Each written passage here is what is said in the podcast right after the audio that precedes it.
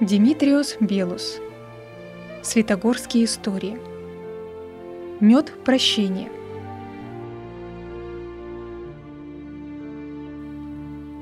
Старец Савва был монахом, которого отличала большая любовь к людям. Однажды к нему пришли двое торговцев, замысливших обман. «Благословите, отче», — сказали торговцы с притворным смирением, склонившись и поцеловав ему руку. «Бог благословит», — ответил отец Савва. «Мы привезли прекрасный мед. Там у монастырской пристани стоит лодка с товаром. Вот, попробуйте», — сказал один из торговцев, протягивая старцу маленькую баночку с медом. Отец Савва попробовал немного. Мед и в самом деле был хорош. К тому же мед и сладости — обычная часть иноческой трапезы. Вскоре возвратился послушник старца, отец Иларион. Вместе с торговцами он пошел к лодке и, рассчитавшись, возвратился с большой банкой меда. Однако, лишь только монахи открыли ее, обман вышел наружу. Вместо меда в банке был густой невкусный сироп. Между тем торговцы, приближаясь к своей лодке, радовались тому, как ловко им удалось обвести вокруг пальца монахов. «Ловко же мы их провели! Поторапливайся!» — сказал один другому. «Теперь надо удирать, а не то они поймут, в чем дело, и бросятся за нами вдогонку». Оба ускорили шаг. Наверху в Каливе отец Савва даже не показал виду, когда открылось мошенничество. Любовь к людям и мир царили в его душе. Вид у него был спокойный. «Сын мой, пойдем в церковь», — сказал он отцу Илариону. «Нам нужно помолиться о душах этих двух, чтобы Господь не вменил им содеянное во грех. Давай совершим по трехсотнице с Иисусовой молитвой». «Да будет на все воля Божья. Пойдемте, отче», — согласился послушник. Войдя в свою маленькую церковь, оба монаха встали на колени перед иконой Спасителя и начали молиться.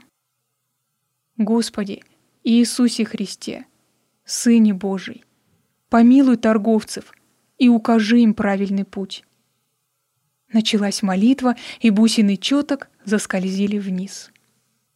Торговцы торопились, но не учли, какой силой обладает молитва. Младший взялся уже отвязывать лодку, но канат вдруг лопнул. «Да что это такое?» — закричали оба в один голос. «Совсем новый канат, и на тебе!» Прежде чем они успели опомниться, сильный ветер вытолкнул лодку в море. «Скорее! Лодка уплывает! В море! Быстрее! Догоняй!» — закричали оба и прыгнули в море. Еле-еле доплыв, они ухватились за борт и, стараясь удержаться на плаву, полезли в лодку. Лодка легко накренилась, но тут же внезапная сильная волна обрушилась на борт с другой стороны. Банки опрокинулись. Мед потек по дну. «Беда! Пропал товар!» — заголосили оба, забравшись наконец в посудину. «Я тебе еще кое-что скажу, что тебя совсем не обрадует», — сказал тот, что хранил при себе выручку. «Ну, что там еще?» — спросил компаньон, пытаясь удержаться на ногах. Лодка раскачивалась, как качели, по дну ездили банки и расплывались медовые пятна.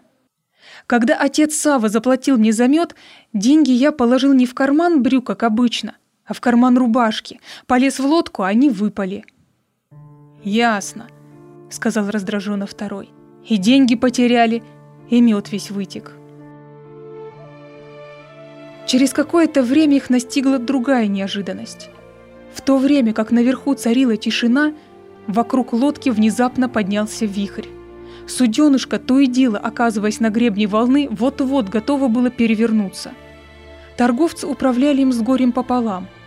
А ветер не только не унимался, но делался все сильнее. Лодку бросало из стороны в сторону и, наконец, понесло на утес. «Осторожно! Скалы!» — закричал, что есть мочи, тот, кто придерживал последние уцелевшие банки. «Держи курс!» «Не могу, не получается!» — послышался голос того, кто был на веслах. «Вытащи из воды одно весло!» Попытайся упереться им в скалу, чтобы оттолкнуть лодку». Гребец встал, почувствовал, что прочно держится на ногах, и уперся одним веслом в скалу, пытаясь оттолкнуться. Однако весло застряло в расщелине утеса и не выходило оттуда, как бедняга не пытался вырвать его. «Что за напасть такая преследует нас сегодня? Все наперекосяк!» Не понимали торговцы.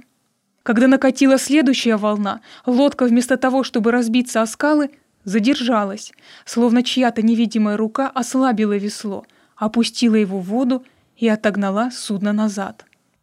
Лодка то взмывала вверх, то опускалась. Торговцы уже было подумали, что все пропало и им конец.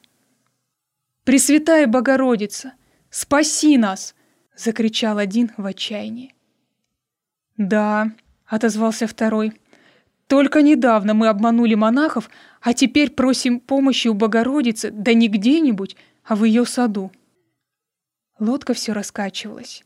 Ее то швыряло прямо к скалам, то оттаскивало назад. «Знаешь, что я заметил?» — сказал гребец, пытаясь кое-как обходиться одним веслом. «Только волна поднимается, чтобы разбить лодку о скалы, и сразу же другая волна сносит ее назад.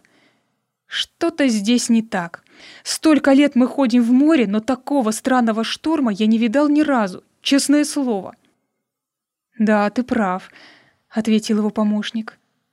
«Сдается мне теперь это все потому, что мы согрешили». «Если бы у меня было второе весло, — сказал гребец, — мы могли бы вернуться обратно, чтобы попросить прощения у монахов».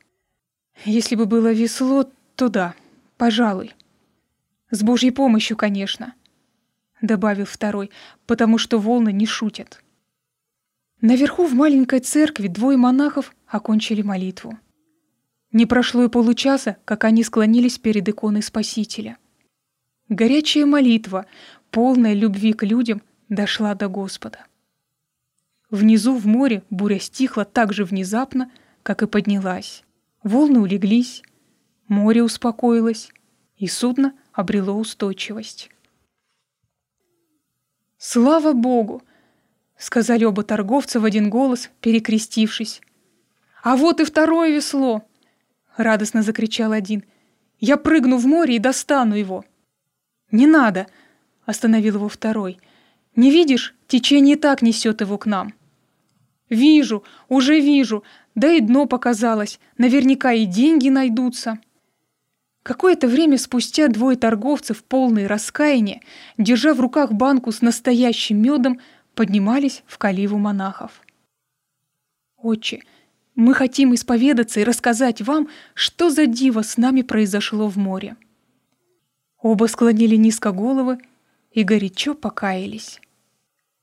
Любовь старца и чудо, которое явил им Господь, открыли им глаза. С тех пор торговцы больше никогда не мошенничали.